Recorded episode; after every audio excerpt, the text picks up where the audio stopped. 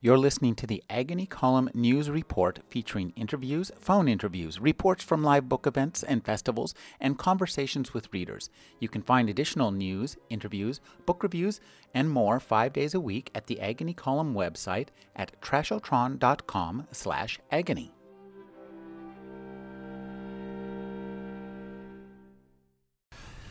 I'm speaking with David Doubilet. He has a new exhibition at the Portola Hotel here during the Blue Ocean Film Festival. Thank you for joining me, David. Thanks. It's great to be here. The uh, exhibition is actually right across the uh, right across the plaza of the Portola Hotel and Spa.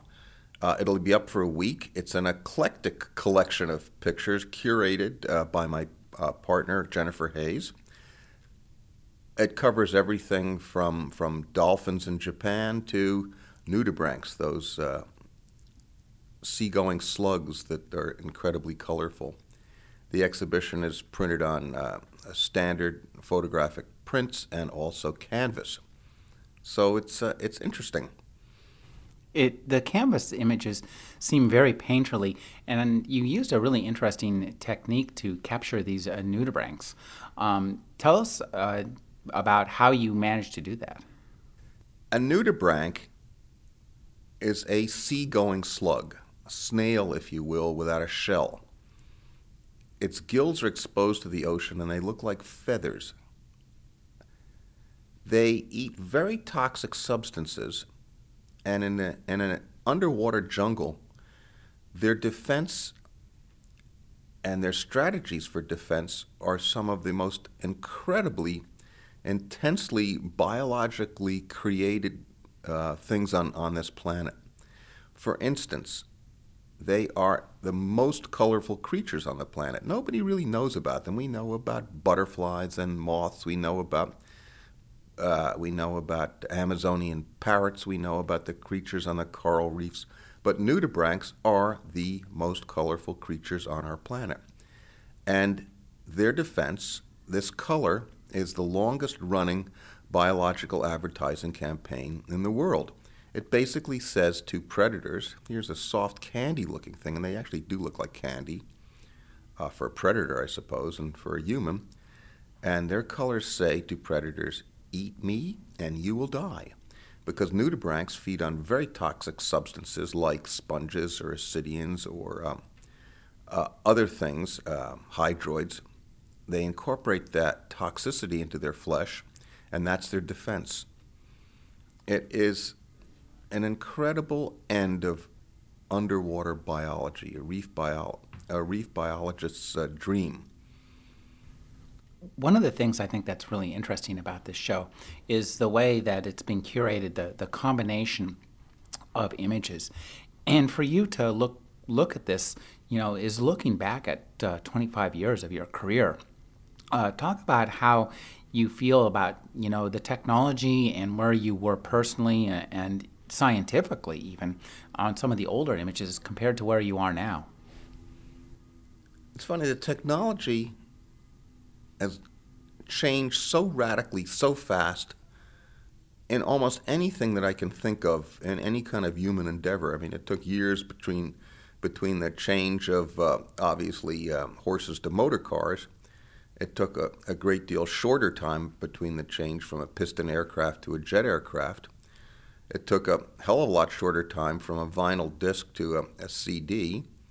It's taken a hell of a lot shorter time from the CD to uh, a, an iPod player. But photography, this great industry of photography, of chemical photography, built up over two, almost 200 years, changed in two years. At the National Geographic magazine, our editor, Chris Johns, stood in front of us several years ago, I guess about eight years ago, and he said to a kind of a shocked group of photographers, he said, In two years, this magazine will be entirely, entirely digital. And that was the time when 98% of the images coming through the Geographic were film. And two years later, 98% of the images coming into the Geographic were digital. For a photographer buying equipment, it's an exercise in ultimate buyer's remorse. You know you've bought the wrong piece of equipment. uh, at the minute your credit card goes through the machine because everything changes quickly, automatically, and constantly for the better. Uh, digital cameras get better and better. They are, are they are able to make images where there's almost no light. We can do things with them that we are only beginning to dream of.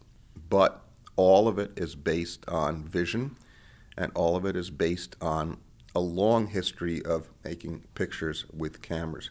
In other words, older photography. Now, um, I'm wondering if you could uh, talk about. We're here for the Blue Ocean Film Festival, so one of the import of your images is to show us a world that may be disappearing.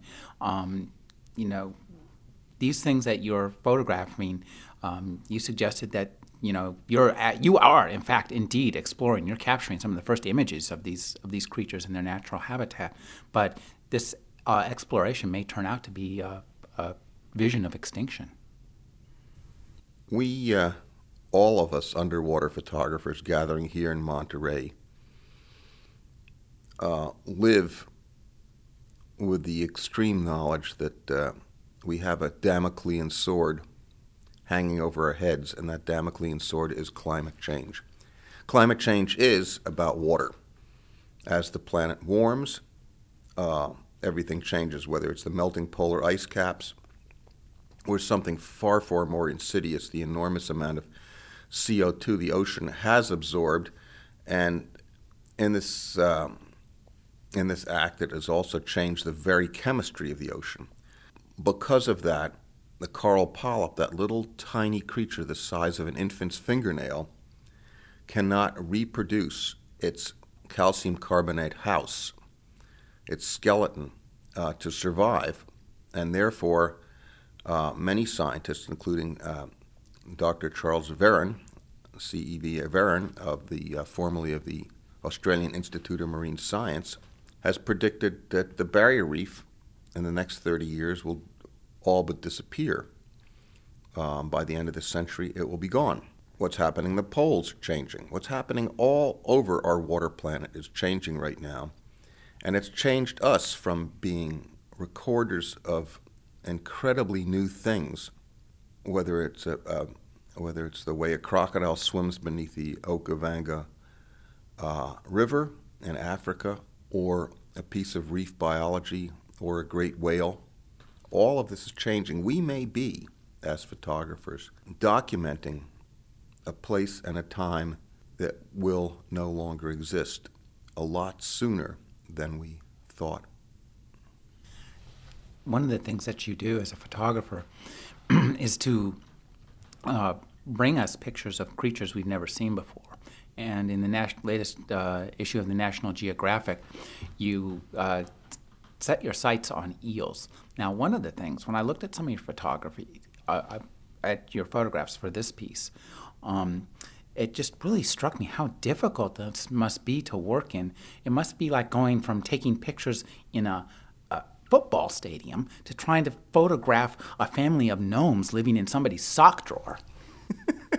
in the sock drawer? Well, Jennifer Hayes, my partner Jennifer Hayes, and I suggested, uh, wrote a proposal uh, to photograph the life of eels. We joined uh, the brilliant artist and journalist and uh, scientific writer, our, uh, our colleague James Prosek, in an endeavor to follow the uh, path of eels, freshwater eels. Freshwater eels are one of the few creatures that are completely unlike salmon. They mate in the sea and live their lives in the rivers and streams on land. There are no eels on the west coast. Eels are a product of east coast uh, environment, and they inhabit every river and stream from Brazil to Nova Scotia. At one point, the freshwater eel was 50% of the biomass in much of the Great Lakes and the rivers and streams of North America. 50% of the biomass. That's amazing. Now, here's the pitiful part, boys and girls. As an assignment, it was a nightmare because here it is. Here's a creature that is brown, lives in brown water, comes out at night, and people generally don't like, except if you're Japanese or British. Belgian or British or Norwegian or basically in usual blind American way, unlike we are unlike unlike the rest of the world, we don't like them. They adore them. And eels are now overfished. Uh, their whole life cycle has been threatened by the great dams in the St. Lawrence River, very near our homes, where they can't get into the Great Lakes. Uh, it is a story in the entire world where these hydroelectric projects are stopping the eels from migrating in. American and European freshwater eels are born theoretically in the Sargasso Sea. They go from a willow shaped leaf larvae into a thin, round eel within a year, and then rush the American coastline or the European coastline to try and fight their way into the rivers and streams and then live their lives in the rivers and streams, growing from a thin glass eel, um, an inch and a half long, into something that may weigh 10 or 15 pounds, changing colors, changing everything else until they're old silver eels, and then they migrate out to spawn and die back to the Sargasso Sea. Now, here's the interesting part no one's ever photographed the death or the spawning or the birth of eels. It's a story without a beginning and a story without end, but in the middle, it's a hell of a life. And we photographed from uh, our home in the St. Lawrence River to the coast of Maine to Europe uh, on the eel coast of Sweden to Japan and to New Zealand, where the largest eels live. The New Zealand longfin eel that can grow up to 60 or 70 pounds and live probably to 100 years if they don't migrate out. They are a mystery, and it's in the August issue. James Prosek has written an incredibly interesting story, uh, and some of the pictures are now hanging in the gallery in the Portola near the Portola Hotel as part of the Blue Ocean Film Festival. We're lucky for this uh, for this window here in Monterey, the city of underwater photography. Is the hotbed of the best, uh, best filmmakers and photographers who deal with the sea in the world. Navel of underwater image making and, and science in the in the world, at least at least in our country.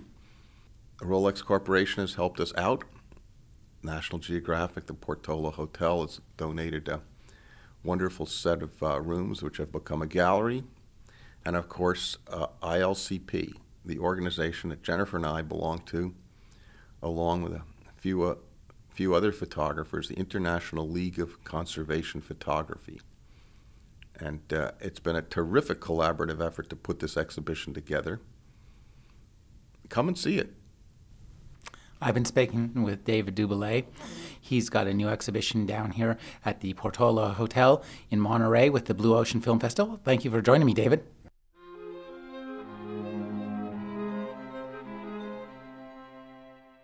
You're listening to the Agony Column News Report featuring interviews, phone interviews, reports from live book events and festivals, and conversations with readers. You can find additional news, interviews, book reviews, and more five days a week at the Agony Column website at trashotron.com slash agony.